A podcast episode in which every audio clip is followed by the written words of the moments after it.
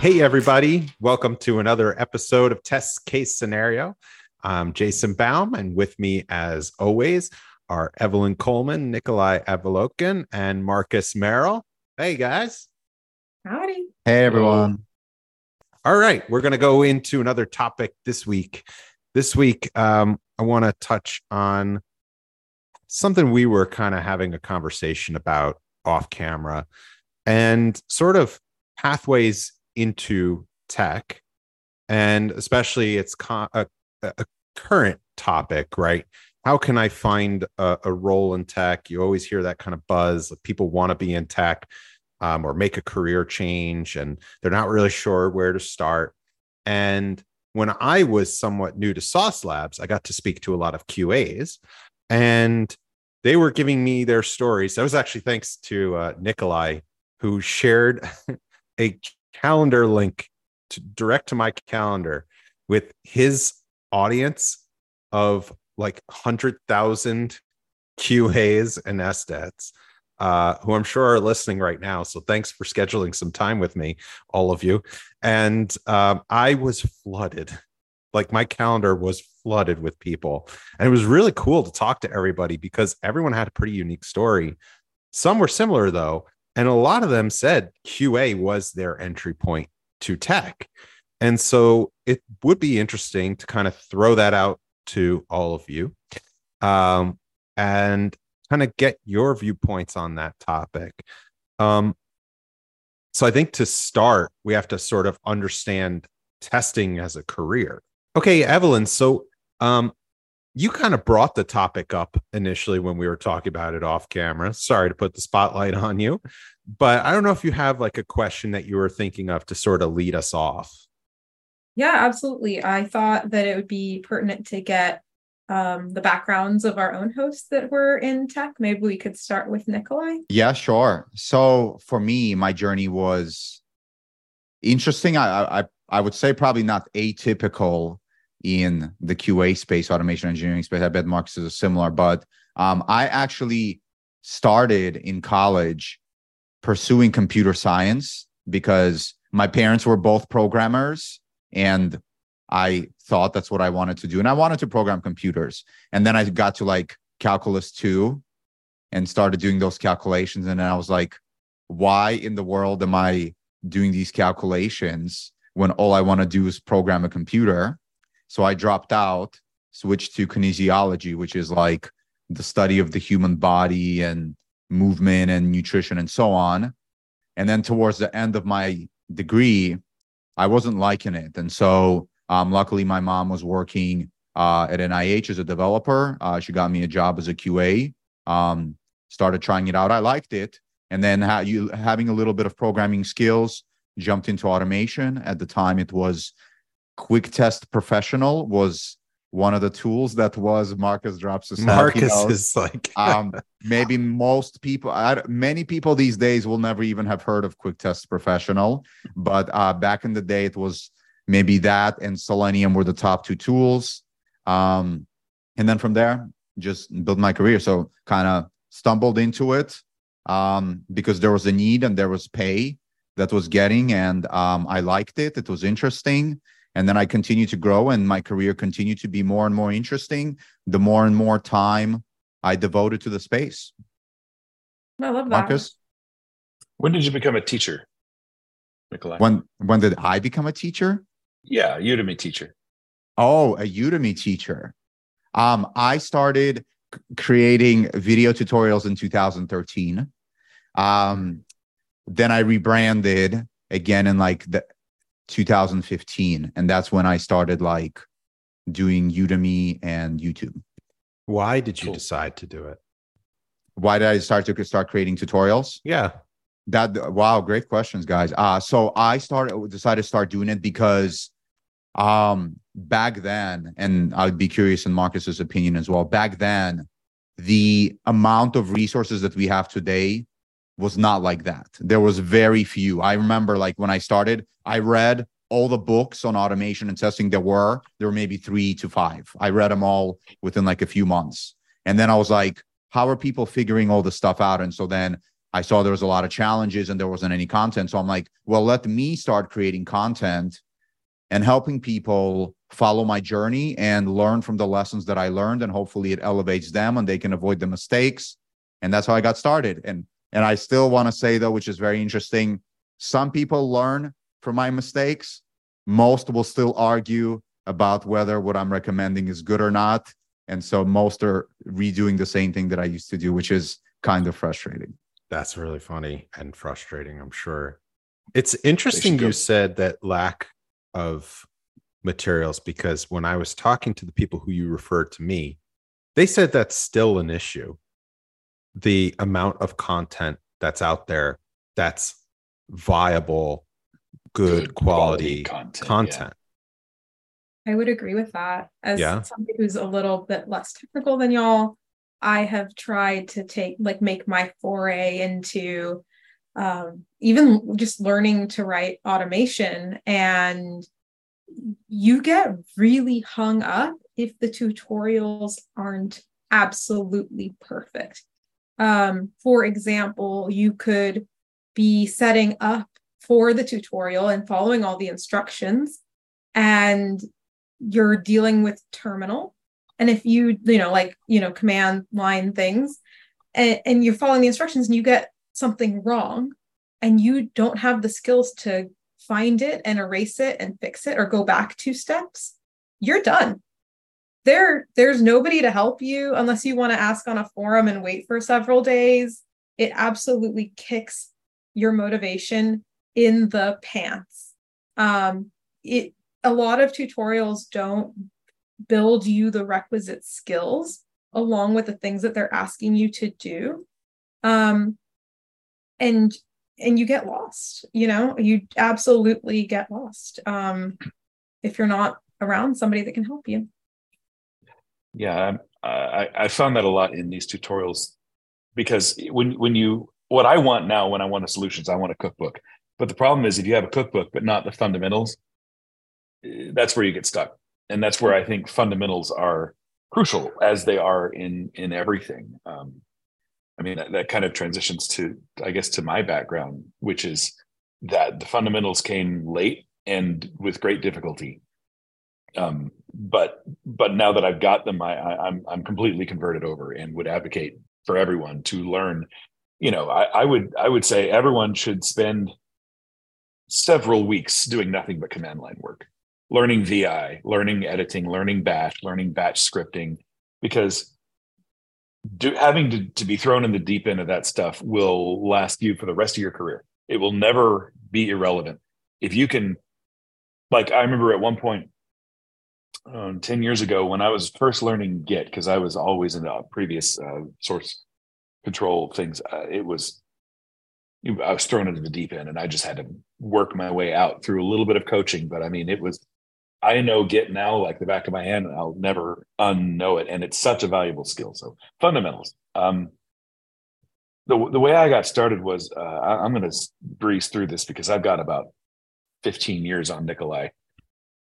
Um, I started off as a linguistics. Sorry, sorry, no, no. No. I started off as a Russian major at the University of Texas. Studied Russian because it was 1993, yeah. and I, yeah, pretty good. I wanted to I wanted to become a translator at the United Nations. I wanted to be in in the thick of rebuilding the Soviet Union because I thought that Russia, I still think Russia has like the most amazing culture, and I always just wanted to sort of be in it, be a part of it. Um, didn't mesh well with school. I was not a good student. I dropped out and uh, stayed out for four years, and in that time, I got uh, my first job doing computer stuff, and it it was in uh, it was in video games. Honestly, I did design of video games at a very very low level, doing level design, user experience, stuff like that.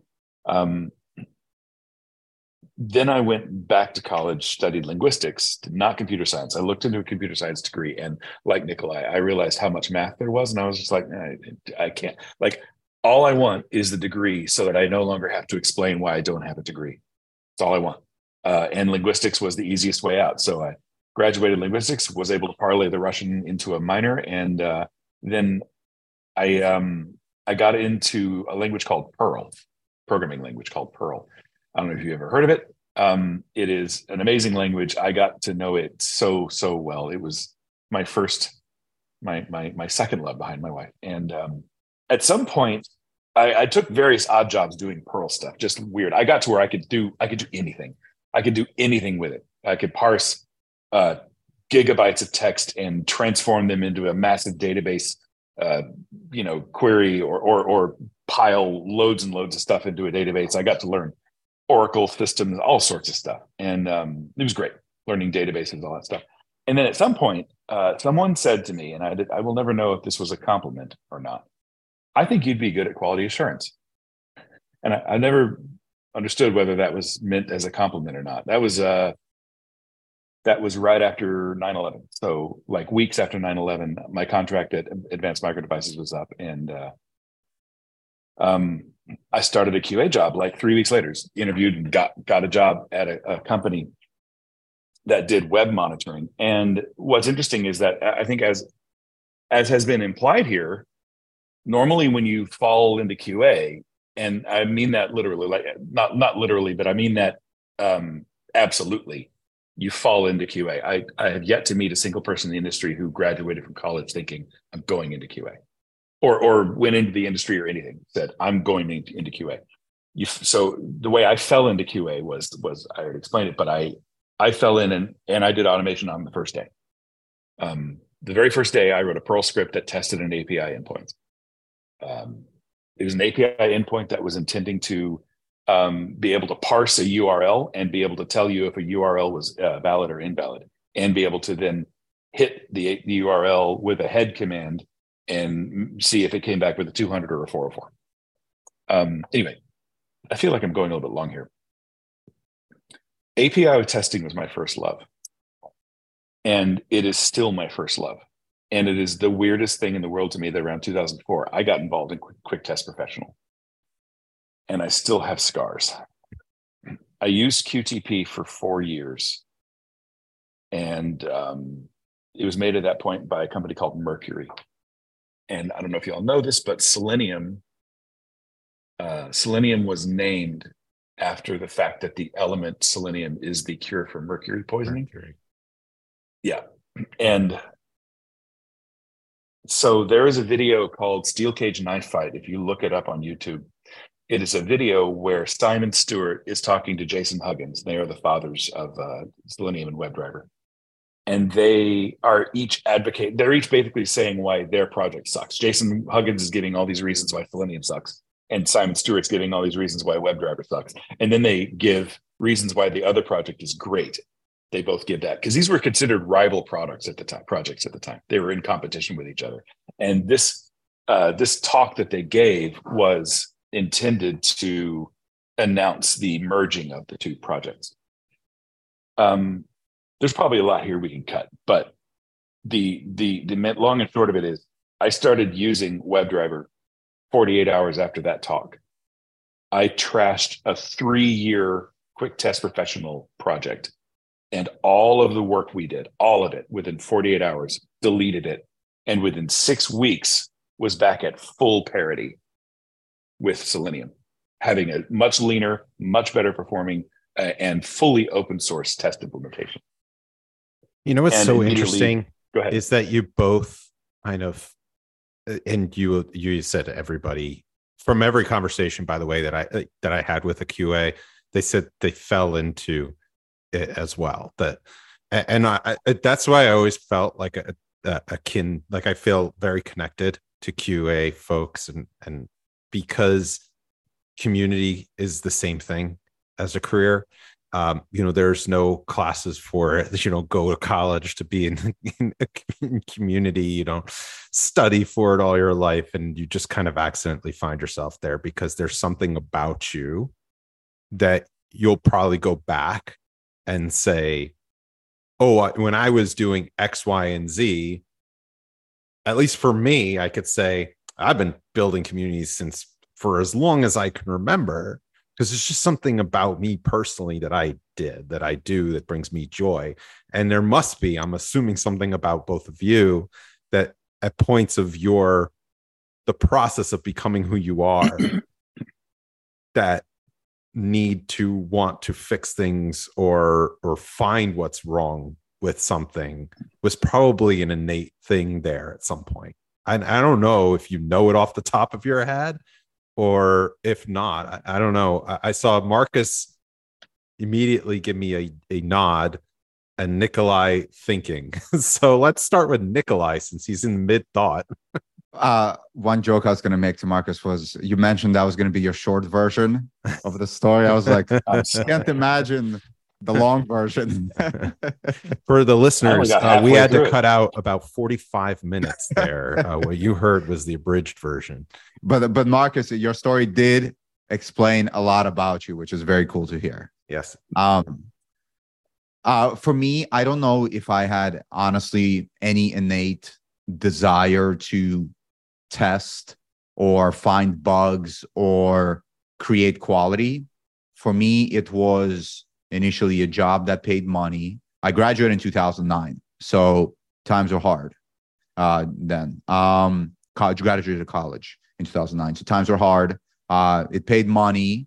Uh, it was interesting. It was technical. Um, I didn't have to calculate volumes of cylinders using calculus too.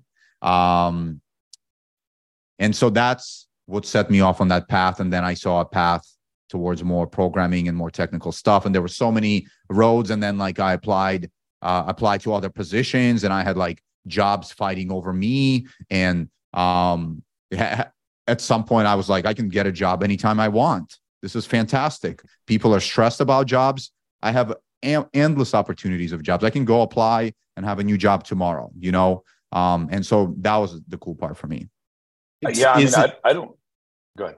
Oh no, I'm sorry, Marcus. Go ahead. I, I was going to say I don't. I don't know if those days are over yet for someone at your skill level, Nikolay. It's possible that it's not like that anymore the last six eight months, but I I could say the same thing. Like I haven't had to stress about having a job, uh, getting a job in in over 20 years because of because of the niche that I have fallen into, and well, I feel very very fortunate. That's a very good segue for what I feel like could be the next topic here. So you said it was easy to get jobs. As we all are all aware of what is going on in software or in tech industry, actually outside of the tech industry, other industries too. Um, you see this in television, you see this in, in a whole bunch of industries right now, layoffs like crazy. And it's a tough market out there um, and words of recession and all that stuff.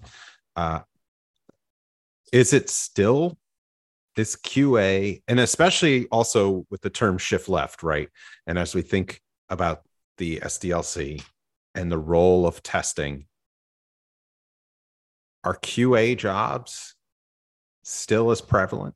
Are is quality assurance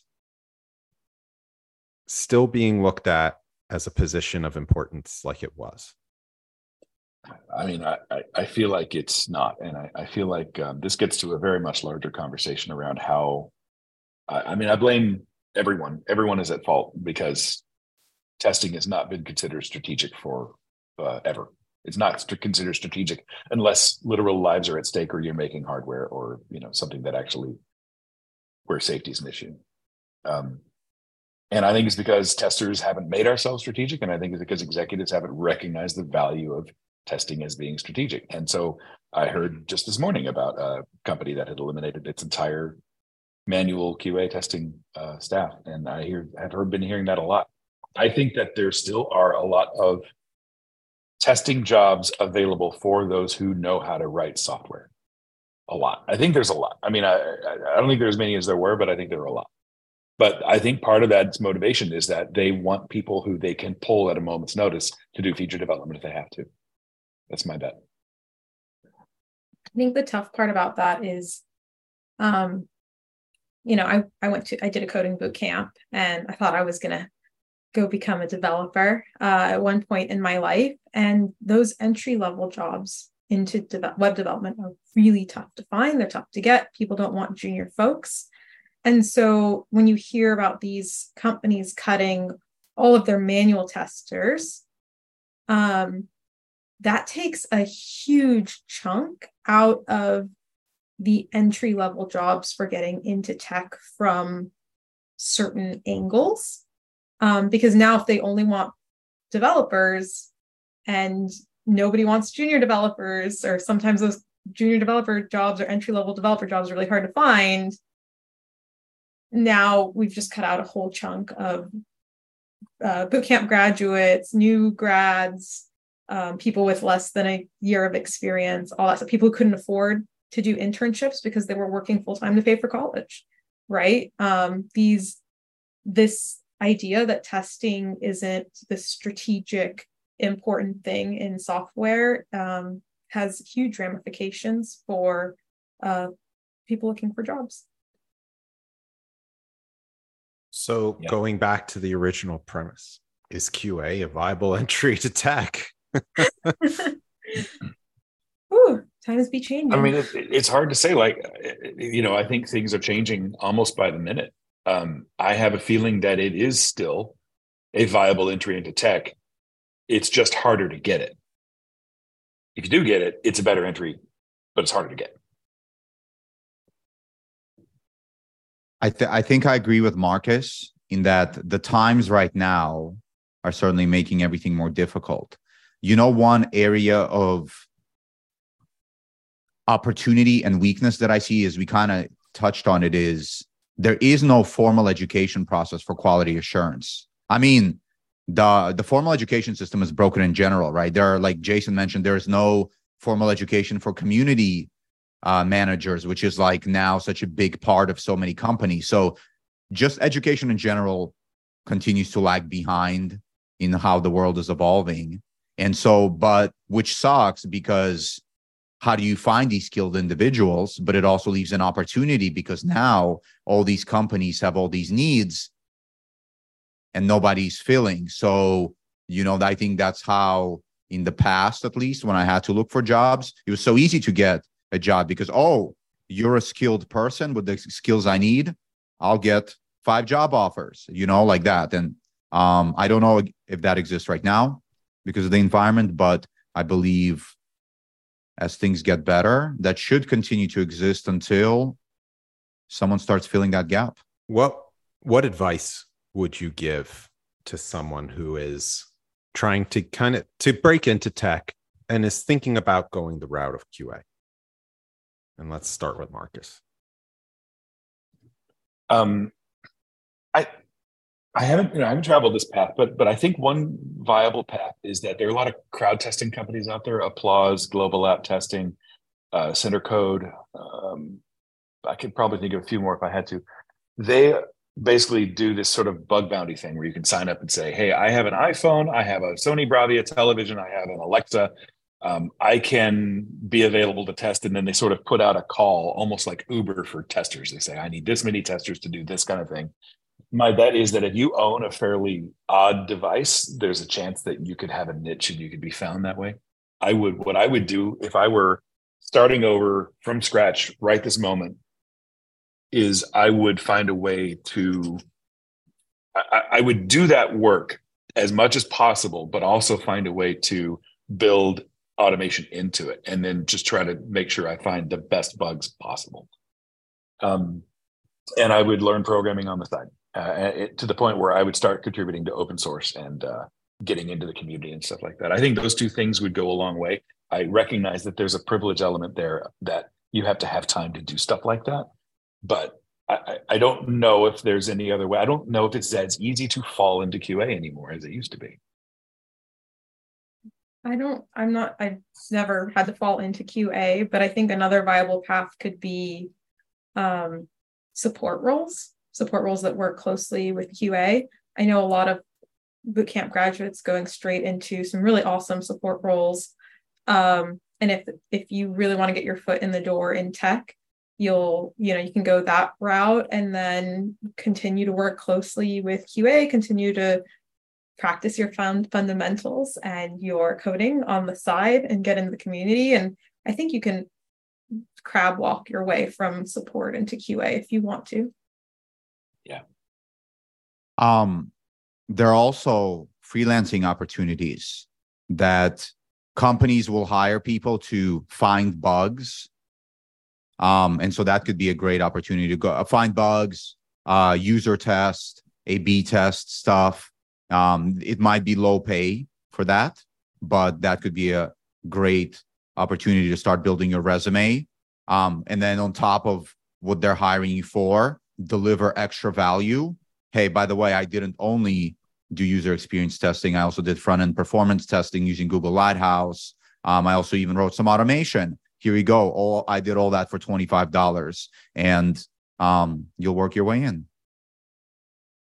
Really great advice. Thank you for uh, for sharing, uh, Nikolay, Marcus, and Evelyn, and uh, thank you for listening to another episode of Test Case Scenario. Um, please, if you like the podcast, hell, if you don't like the podcast, uh, still click like and share it for us, would you? And uh, and send us an email. Tell us what you thought. Ask us any questions. We're happy to answer anything. You want to know what sandwich to have today? We'll answer it. Uh, you want to know more about Nikolay's career progression? Tell us. Uh, marcus would i'm sure would be happy to answer any question that you have or, or evelyn.